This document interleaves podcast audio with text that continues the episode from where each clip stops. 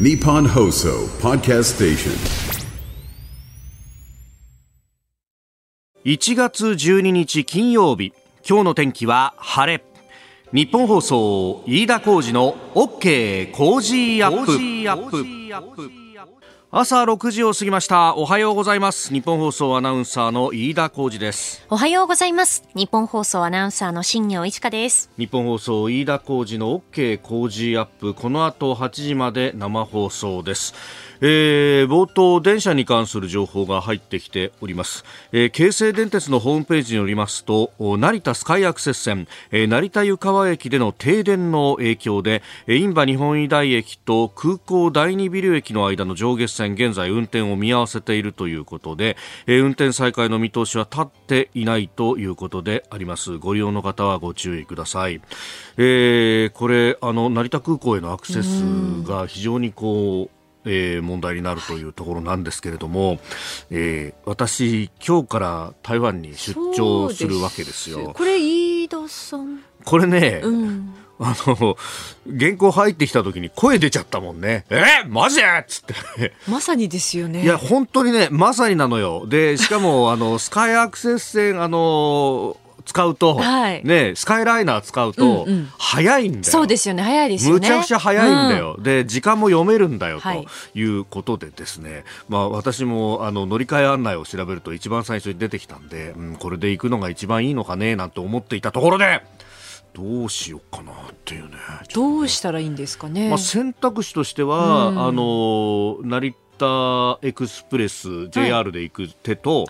あとはですね、東京駅だとか八重洲のあたりから高速バスも出てるので、出てますね。そう、それを使うかなっていうね。LCC バスと呼ばれるのがですね、だからコロナ前はほら1000円ちょっきりで行けるよみたいなのが結構いっぱい出てたんで、それにしようかどうしようかなっていうね。しかしね、こうなってくるとそこに殺到するだろうから、そうですね、果たして席が取れるのかどうかとかですね、いろんなことを考えると、もう放送してられないんで。いや放送してください。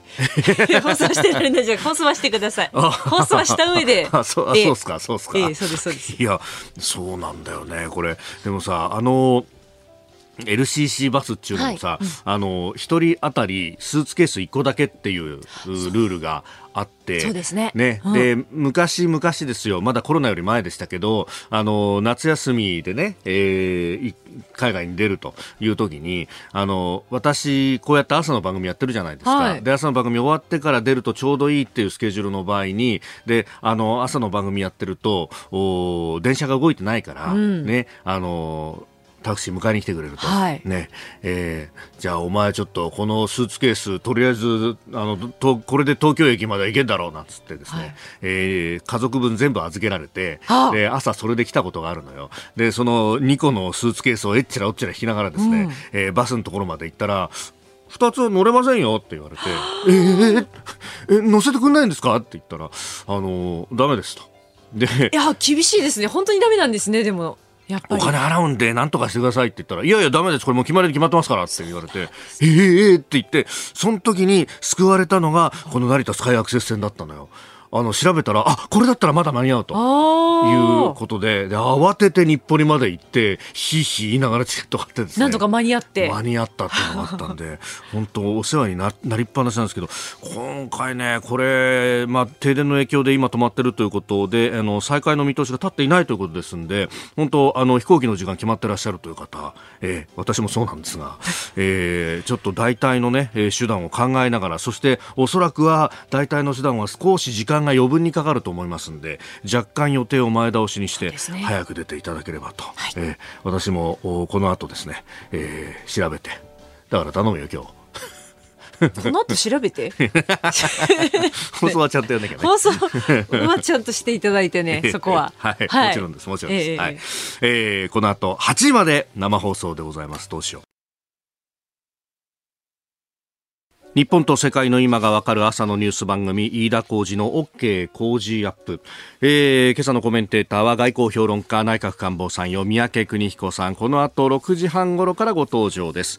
まずは自民党の政治刷新本部初会合、昨日開かれました。これについて、そして6時50分頃ニュース7時またぎ、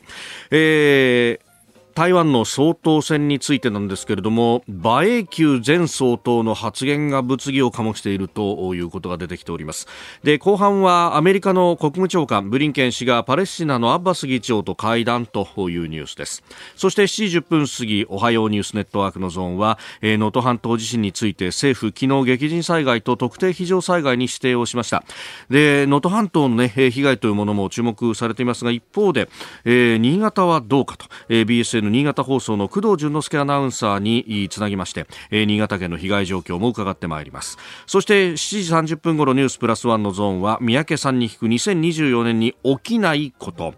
そして7時40分過ぎ、ここだけニューススクープアップシリーズ工事アップ企業リーダーに聞く、今日は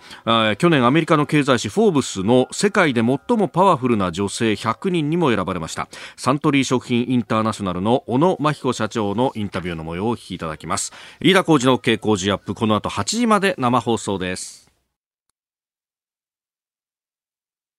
この時間、最新の株と為替の情報をgaitame.com総研研究員の中村努さんに伝えていただきます。中村さん、よろしくお願いします。はい、gaitame.com総研中村です。よろしくお願いいたします。お願いします。はい、現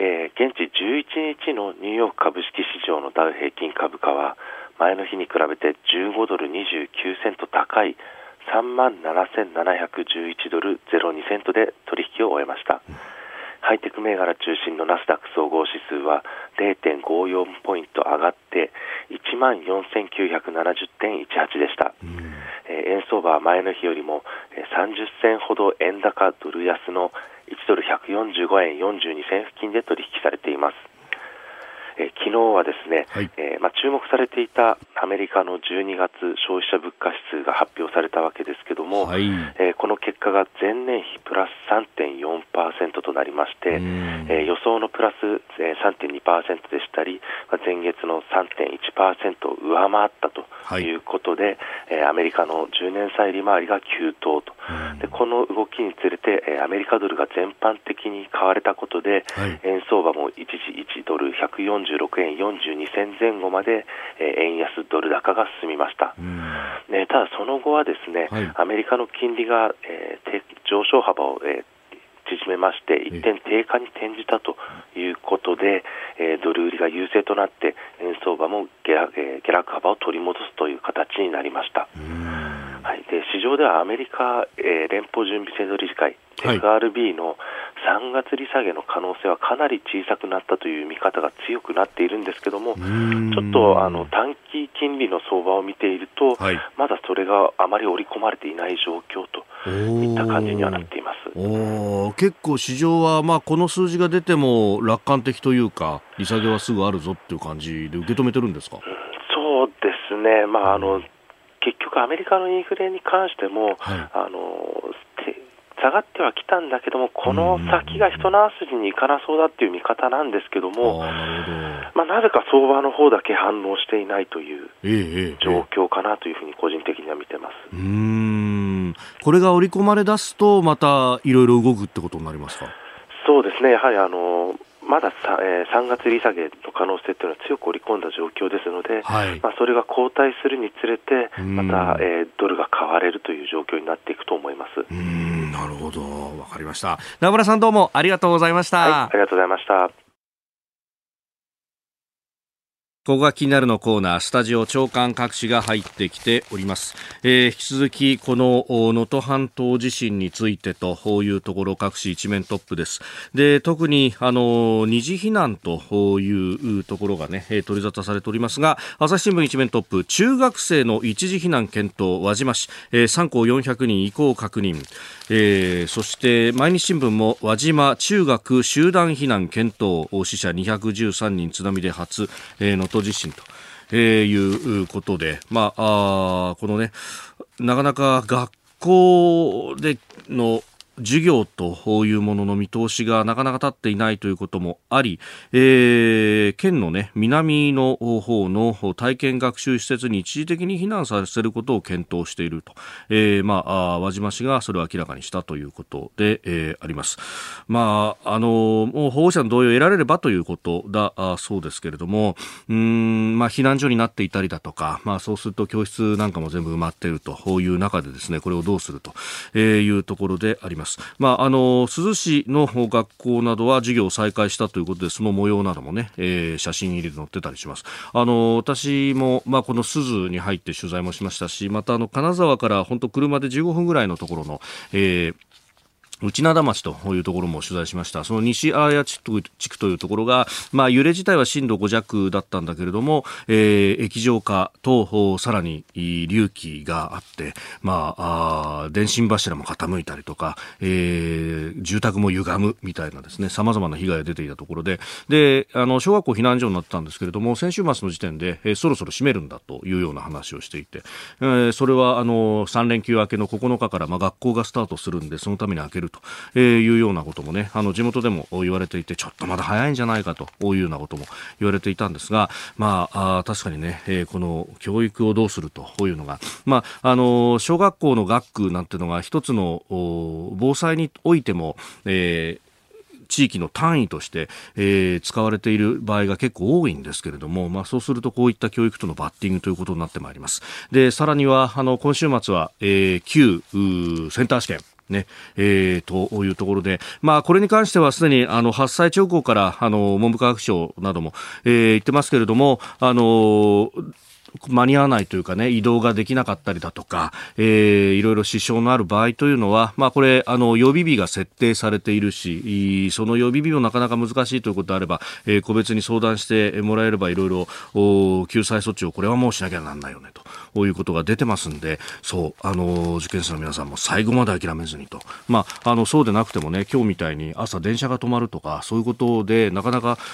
試験の会場まで、これだといけない、どうしようと。いうことがあったりもしますけれども、諦めずにまずは、現場まで行く連絡を取るということをやっていただいて、そうすると、何らかの形での、ね、別の教室で受けるとか、いろいろな救済措置ありますんで、そこで諦めるということがないようにね、頑張っていきましょう。読売新聞は感染症警戒二次避難急ぐという見出しです。バスなど5700人分確保と能登地震について、それから産経は激甚災害に指定ということを一面トップで挙げております。それから気になるニュース、先ほどねマーケットインフォメーションでもありましたけれども、アメリカの消費者物価指数がこの夜、出てまいりました。前の年の同じ期と比べて、3.4% プラスということで、市場の予想を上回ったということが出てまいりました。相変わらずアメリカの景気は悪くはないというところで、インフレがなかなか沈静化しないということもありますけれども、円相場は結構値段攻撃していると。で、アメリカのこれ今度は株式の方に影響が出ると。長期金利がね、上がる、この先利下げがまだまだ先だぞっていうことになると、じゃあ国債で運用した方が安全なんじゃないかみたいな話にも、なってきて、株価に対してはマイナスになるということが言われてるんですが、ニューヨークのダウ平均はちょっと上がったとむしろね、いうことが出てまいりました。折しも東京の株価派というのは昨日おとといずっと上げてきていると、もう35,000円台回復という日経平均もね、なってきてますんで、今日の相場で、これをどう見ていくのか。円相場の水準としては、昨日のこの時間と、上がり下がりがあって結局同じぐらいと、145円台の半ば付近での取引となってますんで、為替がさほど影響しないという中で、株価がどうなるのか。これは日本の株式を占うというかですね、今年のその日本の企業に対しての相場の見方ってものが力強いものなのか、それともやっぱり海外要因で、すぐに吹けば飛ぶような形なのかというものを占うと。で、これを実は一番じっと見ているのが、官邸と、総理官邸、この株価が上がってきてるというところをですね、これをこのまま我慢して賃上げまで進めばいいんじゃないかと、昨日ちょっと政府高官と話したらそんな話もしていらっしゃいました。ここが気になるでした。この時間からコメンテーターの方々ご登場となります。今朝は外交評論家内閣官房参与三宅邦彦さんです。今年初登場ということになります。はい、明けましておめでとうございます。本年もよろしくお願いします。よろしくお願いいたします。はい、まあ、本当年明けからいろんなニュースが出てきた中であります。まあ、地震についてとかね、その辺は後ほど、また詳しくお伺いするとして、まずですね、自民党の政治刷新本部の初会合ということで、例の派閥の政治資金パーティーを問題を受けて、これが昨日立ち上がったということです。まあね、30年前も似たような議論をやってるわけでしょ。それでこの問題はね、その政治不信があって、そしてその象徴として派閥の問題がある。だから派閥について、まあ、要するに安倍派があれだけのことをやったわけだから、何らかのメッセージを国民に出さなきゃいけないという政治的な要求があるのは分かります。だけどじゃあもう一つね、じゃあ派閥って何なの、派閥をどうするの、解消するのってなるとね、できるのかなっていうのは私は実は気になってるわけですよ。でね、まあ、理由いくつか考えたんだけど、まず日本人って群れるからね、個人主義じゃないからね、絶対集まるのよね。で第2にね、じゃあ個人主義のアメリカにね、派閥がねえかって言ったら派閥はあるんですよ。もちろんいろんな リベラルもいりゃね、トランプ系もいるし、ですからその意味では別に不思議じゃないんですよ。それから第3にね、まあ、100人超えてね、200人も何百人ものリーダーなんていないんで、やっぱりね100人が限度ってのはよくわかる。つまり逆に言うとですね、自民党というのは実は400人の一党独裁じゃないのよ。議員の塊じゃない。1955年いわゆる55年体制以来ね、自民党というのは基本的にミニ保守政党の連立政権でずっとやってきたわけ。まあ、政権じゃない時もあったけども、ですからそういう意味ではですね、私はもし本当に派閥を解消しちゃってなくしちゃったらば、じゃあ誰がリーダーシップ取ってどうやってものを決めるのかと、僕はむしろ混乱の方が大きくなるだろうと私は思うので、どちらかというとね、メッセージとして派閥の在り方についてもう根本的に見直すことはいいんだけれども、それをなくそうというような形に持っていくのは私はあんまり良くないと思う。むしろ派閥同士でそのチェックアンドバランスが効いてね、そしてちゃんと間違ったことをしない、ルールをちゃんと守ると、そういう形の方が私はおそらくいいだろうなと。でもそれね、失敗するとね、また30年前じゃないけども、また毎年総理が変わったりするってなっちゃったらね、それは外交の世界でいやこんなマイナスはないわけですよ。日本の国益ってのはやっぱりしっかりとしたリーダーシップがあって、で安定した政権があって、それで物事を決められるからこそ、日本の言うことをみんな信用してくれるわけなんで、まあ、その意味ではちょっと困っちゃうねと。だけど、もちろん国民の声が政治不信であることは間違いないんで、しっかりとしたメッセージは出さなきゃいけないんだろうなと思います。まあ、これね、参加者の方々が終わった後等々にね、マスコミの取材にも答えてました。まあ、小泉進次郎さんなんかは、人事と金の部分を、まあ、派閥から切り離して、まあ、純粋なその政策を研鑽する集団としてやればいいじゃないかという指摘もあるんですが、いわゆる政策集団、でもその前も言われた話なんですけどね。これそうです。派閥解消論ってそうですよね。70年代ぐらいからありましたもんね。ですからまあね、それをどうやってやるのかね、いうのは簡単なんだけども、やっぱりなかなかそんなに独裁政党になっちゃいますよ。したらむしろいい意味で連立なんだから、チェックアンドバランスを利かした方がいいかなと。まあ、今の段階ではね、まあ、外交評論家いうことじゃないですけどね。まあ、むしろね、その金の流れをきれいにしていれば別に問題はなかったという話で、透明性の問題であって派閥の解消の問題では必ずしもないと思います。宮家さんには今日も8時までお付き合いいただきます。よろしくお願いいたします。7時をまたいでニュースを掘り下げてまいります。取り上げるのはこちらのニュースです。中国の習近平氏を信用すべき、台湾の馬英九前総統の発言が物議に。台湾の総統選は13日、いよいよ明日投開票となりますが、国民党の馬英九前総統がドイツのメディアの取材に対して習近平氏を信用すべきと発言したことを受け、同じ国民党で総統選挙に立候補している侯友宜氏が、私とは考え方が違うと立場の違いを強調しました。爆弾発言だってことですね。皆さん行くんでしょだけど。今日からね。なんでこんな大失敗ですよね、これ。大失敗ですよね。これね、大失敗なんだけどね、よく考えてみるとね、僕は今回行きたいんだけど行けないんで、ぜひ見てきてほしいんですけど、台湾に関する報道ってなんか知らないけど、国民党は親中で、ね、それで民進党は親米だと、こういうなんかレッテル貼りとは言わないけども、僕実態はそうじゃないと思ってるんですよ。実際ワシントンにね、国民党のオフィスありますしね、一生懸命関係改善しようとしてるし、でそもそもこのリーダーたちはそうかもしれないけど、問題は台湾の人たちが何を考えてるかなんだけど、中国がこうやって帳簿ばっかりやればやるほどね、ますます中国とのあれは距離はむしろ、開いてしまう、そして台湾で生まれて台湾人だと思ってる人たちが中国人かもしれないけどもという人たちが過半数とか大多数になってるわけですよね。世論調査を見るとね。ですからね、その意味ではね、まずその国民党だから、親中というよりもこれ、要するに馬英九さんが親中だというふうに考えれば少しいいのかなと。でそうは言ってもね、もう一つこの大失敗っていう点で言うと、例えば1996年には李登輝さんが、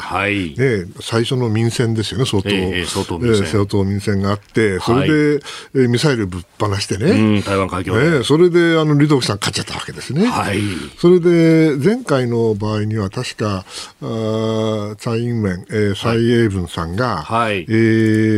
りね評判悪かったんだよね。ところがあそこで香港をね、ドカンと取り締まったでしょ、新しい法律作って、あれでもういやーって感じになって彼女が勝っちゃうわけですよ。で今回はね、中国は相当慎重にやってたと思うんです。ですからあんまりそういう派手な動きは、ある程度するんだけどしない、でむしろフェイクニュース流したり、いろいろ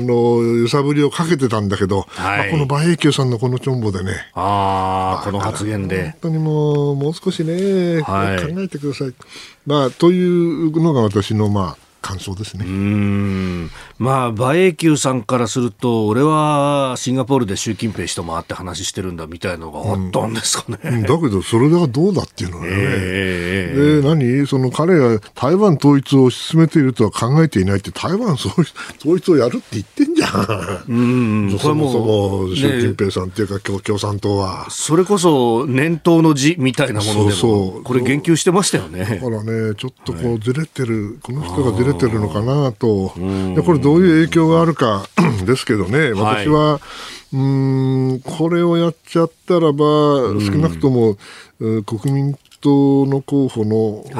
侯さんの大逆転というのはなかなか難しくなっていくんじゃないですかね。やっぱり国民党はこういう連中だというふうに言われてたらまずいんじゃないですかね。ただそうは言っても、どっちになってもね、中国との関係ってそんなに簡単にはいかないし、国民党だって別に中国と一部になりたいなんて思っちゃいないわけですから、中国は一つってみんな言ってるけど、要するに中国は共産党が統一する一つと、国民党が統一する一つで、両方とも中国が一つっていう点では同じだけど、同床異夢なわけですよ。ですからその意味でね、あんまり大きな変化が私はあるとは思っていないんだけど、むしろね、メディアでいろいろ言われているのは、これからいつか武力統一をやるんじゃないかっていう議論があるでしょ。だけどね、どうですかね、この最近中国のロケット軍、汚職の問題ですごいじゃないですか。そうですよね。燃料で水入れたって飛びはしないよね。本当かどうか知らないけども、それはともかくとして、やっぱりね、中国にはね、良い鉄は釘にならず、良い人は兵隊にならないっていう言葉があるそうですよ。これはもう日清戦争の頃からずっとそう、その前からずっとそうだと思うんだけども、その意味ではね、やっぱり軍はやっぱり精鋭はいかないのね。あ、やっぱあの国はもしくはあれだけ予算が大きいとやっぱりついね、やっちゃうのかね。まあ、昔からその文民というかね、そういう国、華僑でもってっていう国だもんね。軍人が信用できないから戦わずして勝つ。はい、ああ、なるほど。私の孫子の兵法っていうのは軍人を信用しないからだと私は思ってるんで、あ、その意味ではそんな簡単にはい、あれが大騒ぎしてるようじゃ、うん、とても武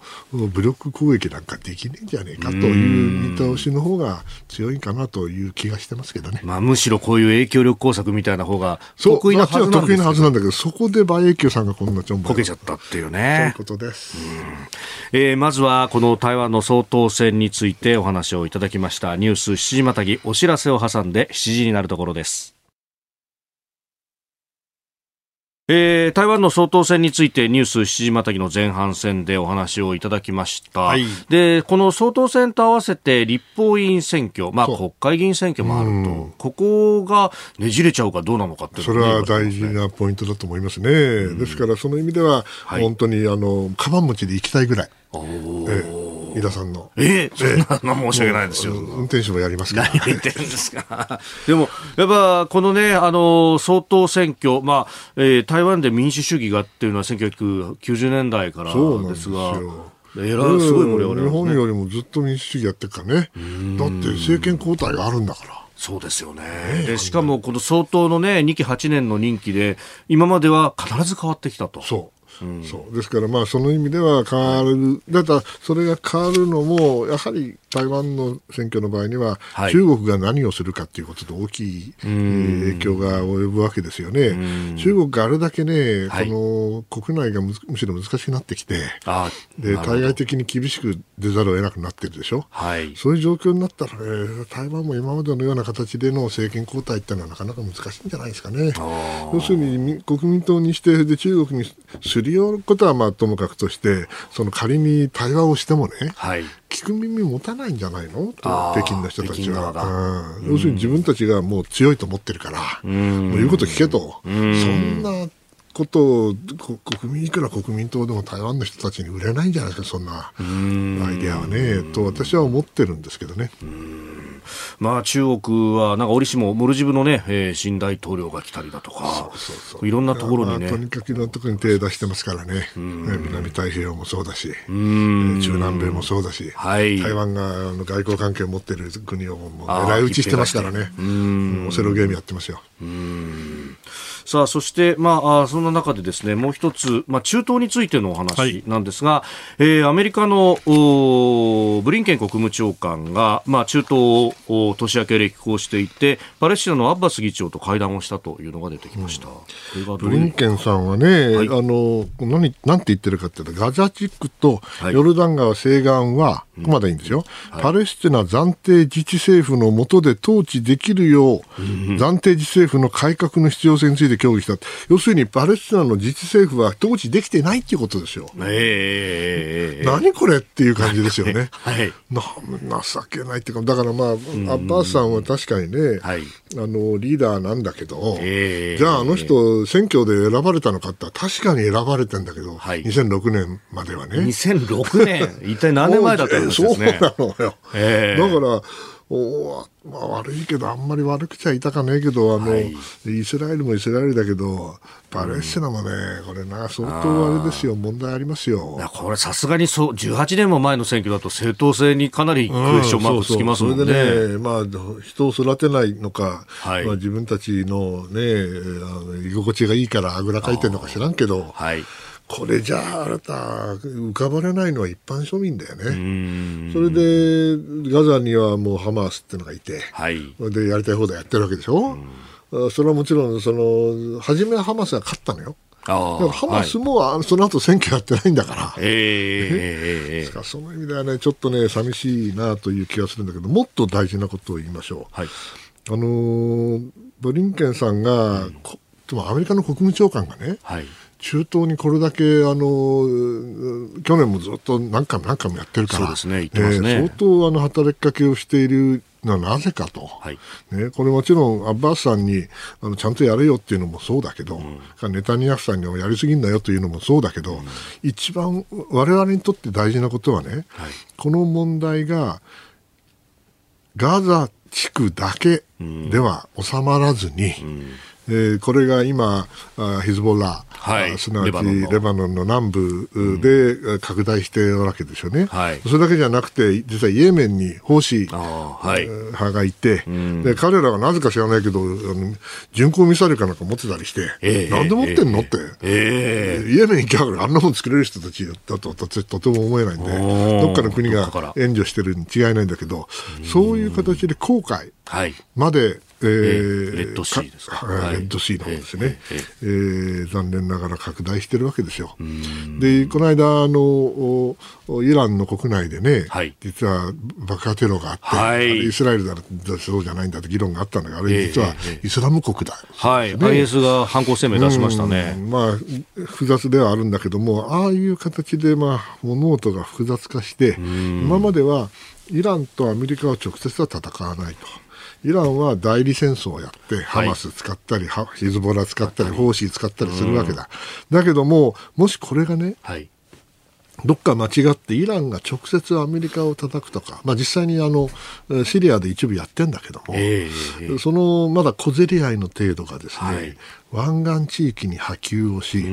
そしてそれが海上戦闘になったらどうなるかというとホルムズ海峡でやるんですよ。そうですよね。下手すると、はい、そうするとですね、はい、日本の石油の9割と、それから天然ガスのかなりの部分が、下手したら止まるんですよ。もちろん備蓄があるからね、すぐに影響があるとは思わないけどこんな大事なことが起きてるのに、起きるかもしれないのにちょっとのんびりしすぎてませんかっていうのが僕の感じがする。だから、何が言いたいかというとブリンケンさんはその拡大しないように一生懸命抑えようと。ですから単にパレスチナとかイスラエルだけじゃなくて周辺のアラブ諸国全部回ってますから、ね、これは、ね、相当大きな危機感を持っているというふうに思います。これ心配なニュースが一つ入ってきていて、はい、イラン海軍がアメリカの原油タンカーを拿捕したとオマーン湾でと。でこれが戦績としてはマーシャル諸島戦績で、何がアメリカのタンカーなのかっていうのは明らかにしてないのでわからないんですけれども、そういう声明を出してしかもイラン海軍が動いているっていうですね、なんかいろんなこうボールを投げてくるというか、これはちょっかい出してるんですよ。だけどねこれでコントロールされてればいいんですけどね、コントロールされてない場合の恐ろしさっていうのは、はい、考えなきゃいけないですよね。そして我が国が全くその人事ではないというところですよね。そういうことです。日本のエネルギーは大事です。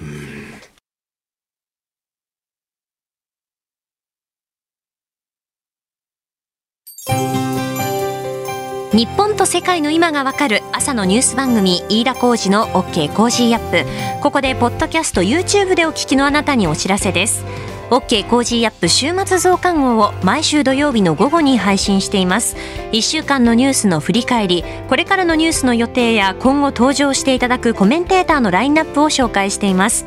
後半はコージーアップコメンテーターがゲストと対談するコーナー。今月はジャーナリストの峯村健二さんと次元寺住職大アジャリの塩沼良純さんの対談をお送りします。週末もぜひチェックしてください。おはようニュースネットワーク、取り上げるニュースはこちらです。政府が能登半島地震を激甚災害と特定非常災害に指定。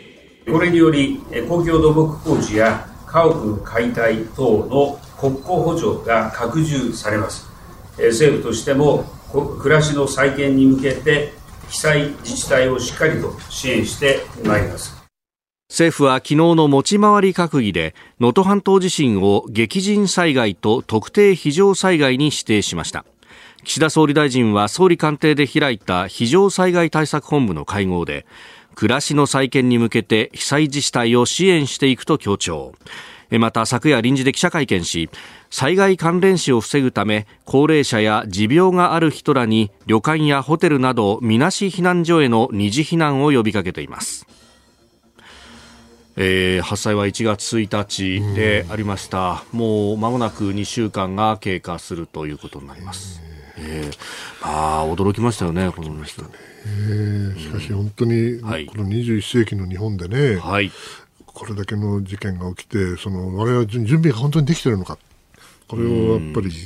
痛感しましたね。自衛隊も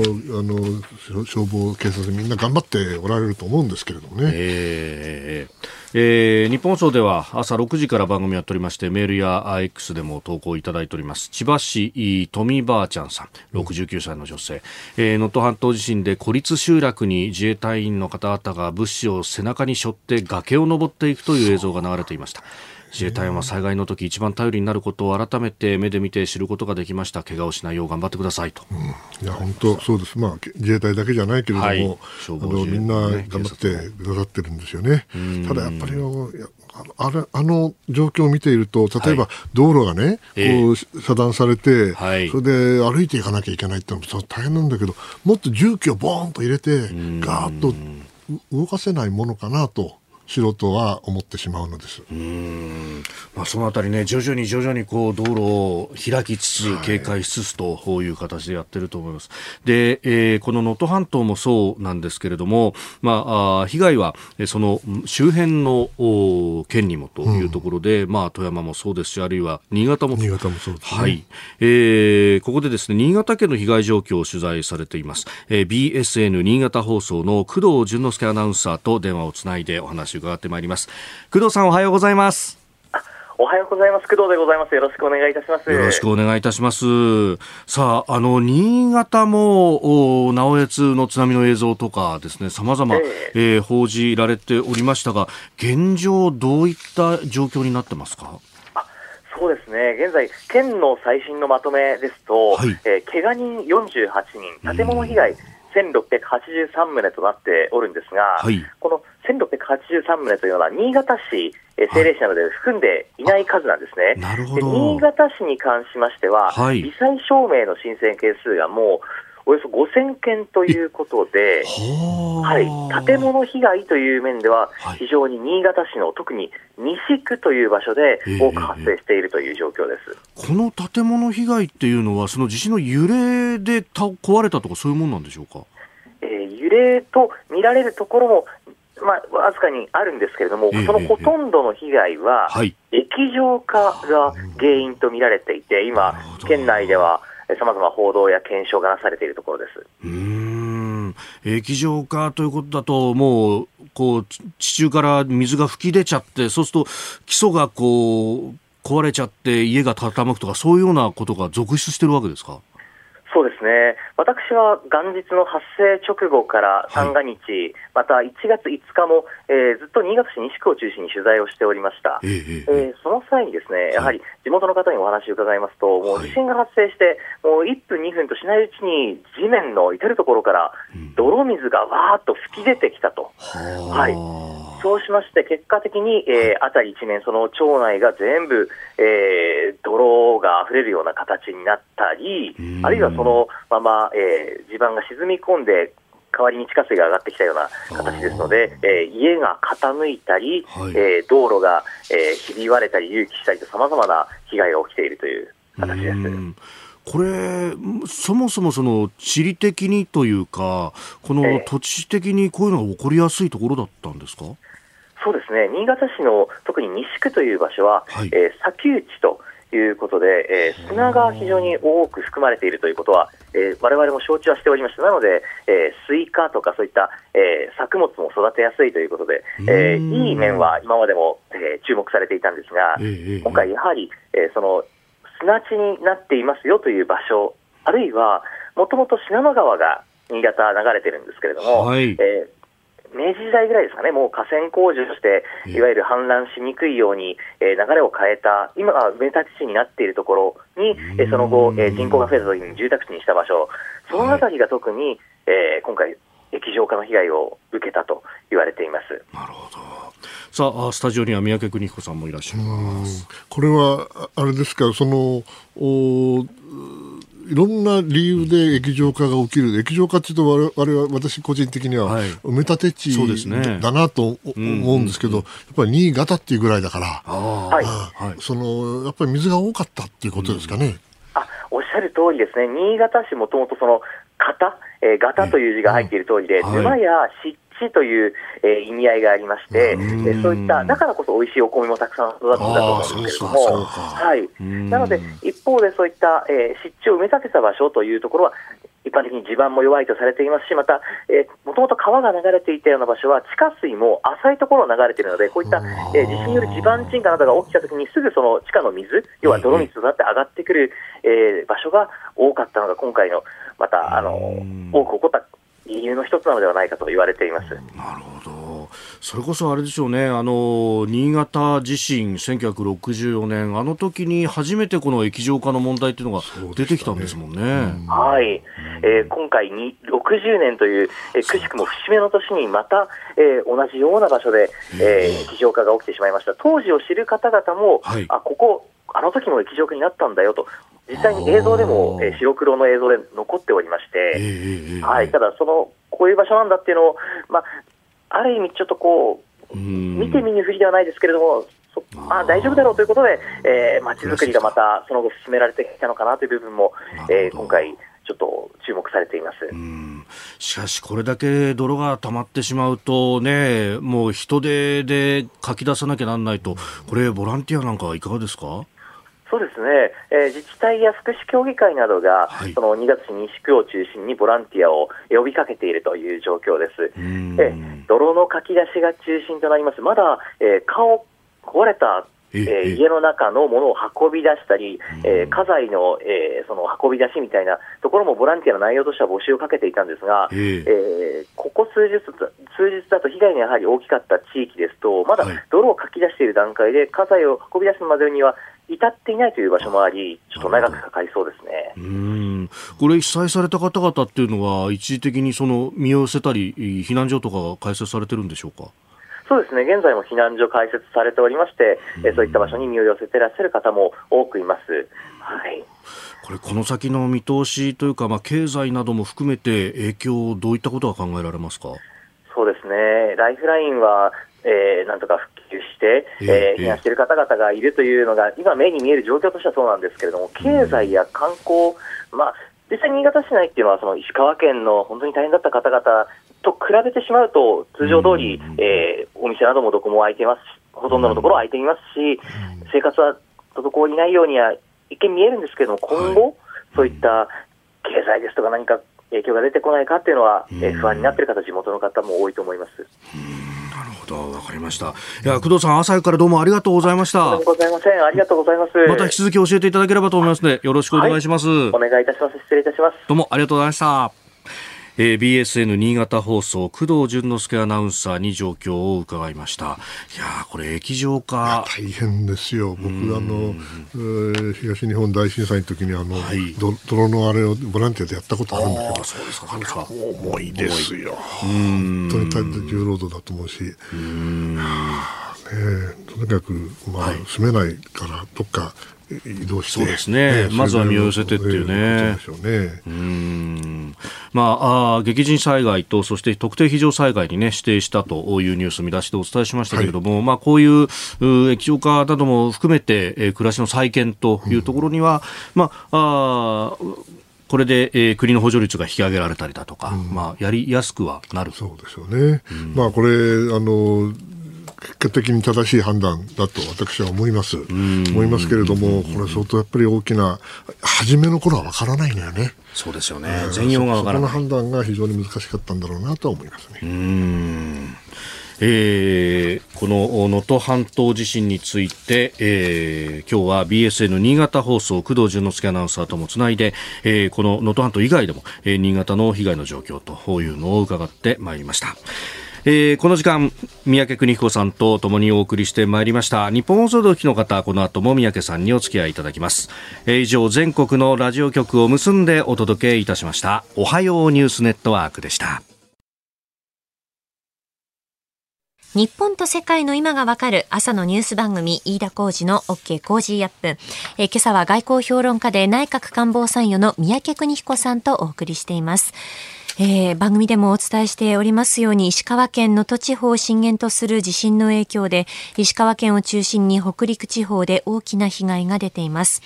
日本放送では、被害に遭われた方々を少しでも支援するため、お聞きの皆様から支援金、義援金をお受けしています。有楽町の日本放送本社では、正面玄関に募金箱を設置しています。受付時間は平日朝8時から夜8時までです。銀行での振込は、三菱 UFJ 銀行本店普通預金、口座番号 1856611、1856611、口座名義日本放送義援金にお近くの銀行からお振込ください。なお大変申し訳ございませんが、振込手数料は各自でご負担いただく形になります。皆様の温かいご協力、どうぞよろしくお願いします。そして、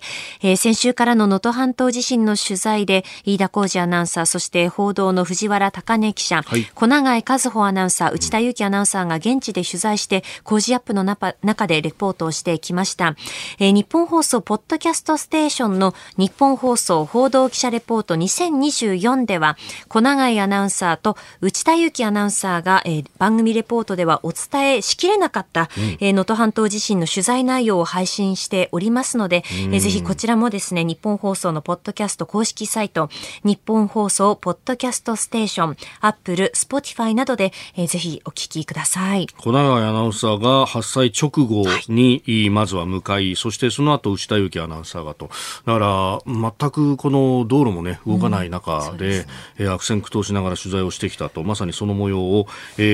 お送りするということでありますので、よろしければぜひお聞きいただければと思います。さあ、この時間取り上げるのはこちらです。三宅邦彦さんに聞く2024年に起きないこと。まあ、新年早々さまざまなニュースがあって、なかなか先が読めないところですが、今日はこの時間2024年起きないことを伺ってまいります。これね、まあ、毎年はい、年末年始になるとこう来年どうなるかとかこうあるじゃないですか、今年はどうだと、そうすると何が起きるんだとこう言われるわけだ、当たらないのよ、これが当たらないのよ。当たらないようにするには一番いいのはもう当たり障りのないことを言うんだけど、それじゃ誰も面白くないじゃないですか、で一番いい方法は、起きないことは間違いなくなるほど、そっちの方が予測しやすいん で,、でそれを始めてもう4年か5年なんですけどね、で毎回やってるんですけど、今回はですね、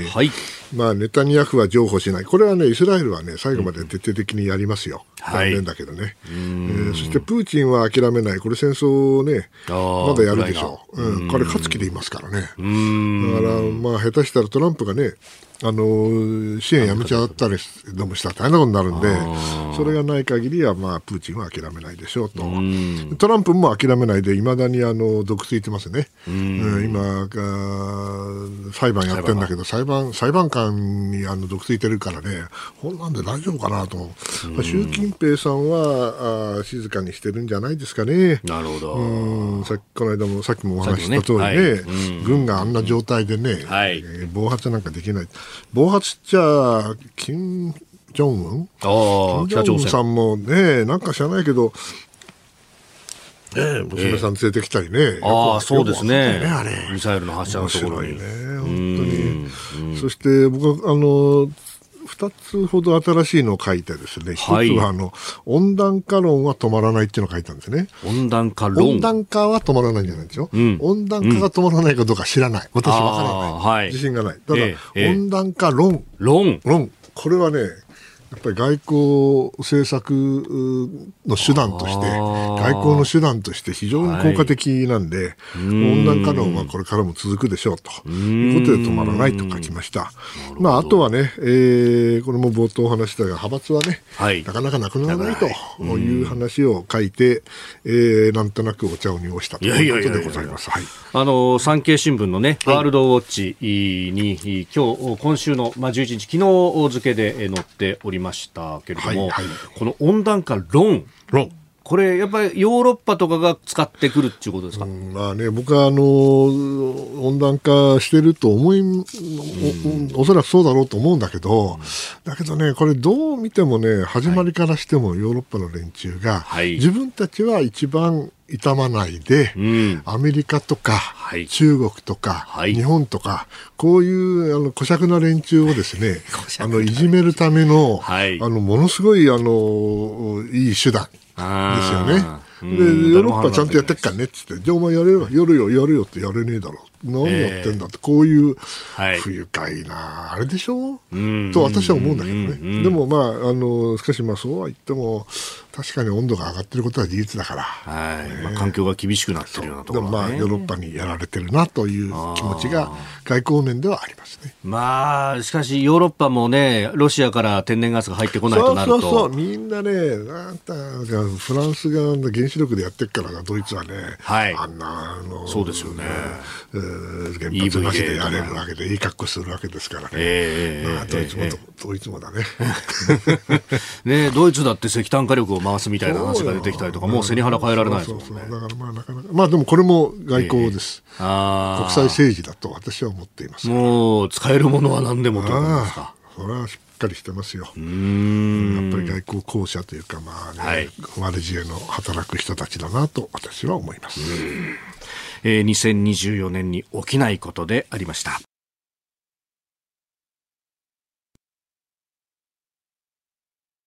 さあ今週この時間はシリーズコージーアップ企業リーダーに聞くと題しまして日本を代表する企業のリーダーに2024年今年の日本経済について独占インタビューした模様をお届けしております。まあ先週金曜日に行われました経済3団体新年会の会場でのインタビューということなんですが、最終日トリを飾りますのは世界からも注目されている女性社長サントリー食品インターナショナルの小野真彦社長です。小野社長は去年3月に時価総額1兆円を超えるという国内企業で女性初となる社長に就任されました。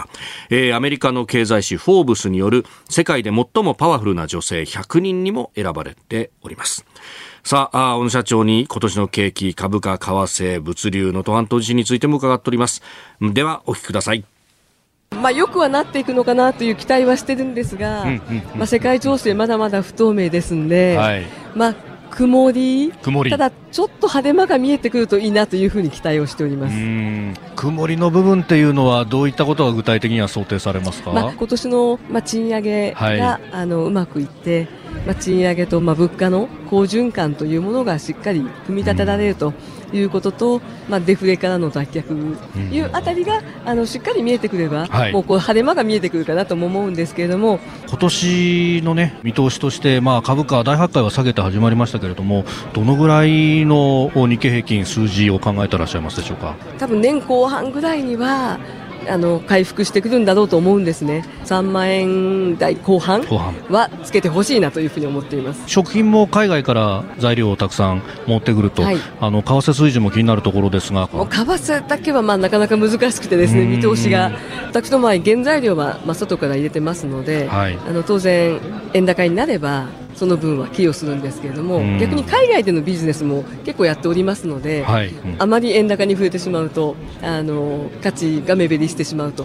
じゃあ居心地の良いレートみたいなものっていうのも難しいですね。140円から145円ぐらいの間ぐらいなんですかね。今の水準でいってくれればと、大きく変動しないでいてくれるといいかなというふうに思います。あとはこれねアメリカ商品届けるということになると物流も絡んでまいります。そうするとこの働き方改革2024年問題というところになってきますが、はい、このあたりの対策はいかがでしょうか。はい、もう物流問題に関しては、かなり前からいろいろと考えてまして、手を打っております。特に物流のシステムというものをうまく活用しながらということもありますし業界を超えて他社様と の, 共同ですかね、そういったことも進めております。他社さんと の共同というのは例えば混載したりとか、はい、そういうことまで含めてということですか。そういうことですね、はい、同業というよりは全く異業種の方々ともやるということですか。例えばどういう業種とやるとかってもうすでにやっているのが製紙メーカーさんですね。今までだと製紙メーカーとこの食品だとか飲料だとかってなかなか接点のないところですよね。でもそのぐらいもう広げてやらないと、ね、はい、なかなか回っていかないってことになりますか。ちょっとね、地震があって、そして観光業がこの先どうなるかということもありますが、その辺見通しはいかがですか。これで海外からの旅行客の方が、激減するということはないと思いますし、私どもができるのは本当にいち早く被災されたエリアの皆様がいち早く普通の生活に戻っていただけることと、そのための支援を私どももできるだけ本当にやらせていただきたいなというふうに思っています。現地今お水が足りないっていうね話が出たりもしてますけれども、やっぱりそう水を作ってらっしゃるメーカーとしては、ここの大事さっていうのがね。そうですね、そういう意味でお正月でしたけれども、各部署がですね協力しまして、なんとか昨日18万本お届けすることができましたので、これからももちろんそういった救援物資送っていくことはもちろんやっていきますし、それ以外にもやっぱり寄り添って支援ができることを何でもやっていきたいなと思っています。というですね、サントリー食品インターナショナル小野社長のインタビューの模様をお聞きいただきました。能登半島地震の支援ということで言えばミネラルウォーターの提供をやってらっしゃって、18万本これは550ml のペットボトルでおよそ18万本を出したということのようであります。今週、これずっとやってたわけでしょ。そうです、そうです。女性は一人だけなんですか。もう一方、森トラストのね、社長。なるほどね。いや、もっと増えないと。本当恥ずかしいですよ。ね、岸田総理も3割は経営者の方も女性をというね、具体的なその数字の目標みたいなものを掲げてらっしゃいますが、なかなかこれが難しいと。いうようなね、話も出てきたりもしますが、いやー、鶏が先なのか卵が先か分からんけども、能力的には絶対できるはずですよね。だからチャンスがもしかしてこう循環が始まらないって、好循環が始まらなきゃいけないのかね。すごくそこを私は外国に行くたびに思いますね。海外女性リーダーがもう活躍しているとかいろんな分野で、評論家もね、軍事の評論家だってもう女性ばっかりですよ。男だ女なんていう感じじゃないですよね。勉強してるしね。シンクタンクなんかに行っても、もちろんそうですよ。女性研究者もたくさんいらっしゃるし。だって今の国防長官だって、オースティンさんがね、アフリカ系でああいう形になったけど、そうじゃなかったら女性の国防長官の候補がいたんですよ。そうか、名前取り沙汰されてる方いらっしゃいますね。ミシェル・フロノイっていう人ですけどね。もうすごいしっかりした前は副長官やったのかな。国防副長官時間だったかな。とにかくそういうふうに人を育ててるんですよね。どっかで日本もそれをどっかでいや人がいないんだってみんな言うけど、育ててないんだよね。おそらくどっちが僕の専門じゃないからなんとも言えないけど、もうどうしても人材をもっと有効に使う方法を考えないと人口減っちゃうんだから。社長インタビュー工事を今週1週間お送りしてまいりました。このコーナーも含めてポッドキャスト、 YouTube、 ラジコタイムフリーでも配信してまいります。詳しくは番組ホームページをご覧ください。日本と世界の今がわかる朝のニュース番組、飯田浩司の OK 工事アップ。日本放送の放送エリア外でお聞きのあなた、そして海外でお聞きのあなた、今回もポッドキャスト、 YouTube でご愛聴いただき本当にありがとうございました。飯田浩司の OK 工事アップは東京有楽町の日本放送で月曜日から金曜日朝6時から8時まで生放送でお届けしています。番組ホームページでは登場いただくコメンテーターのラインナップや放送内容の原稿化された記事など情報盛りだくさんです。また公式 X では平日は毎日最新情報を配信中です。ぜひチェックしてみてください。そしてもう一つ、飯田浩司アナウンサーが夕刊フジでコラムを連載中、飯田浩司のそこまで言うか、毎週火曜日の紙面もぜひご覧ください。日本と世界の今がわかる朝のニュース番組、飯田浩司の OK 工事アップ。忙しい朝、そして移動中、ニュースを少し深く知りたいとき、ぜひ AM、FM、ラジコはもちろん日本放送のポッドキャスト、 YouTube でチェックしてください。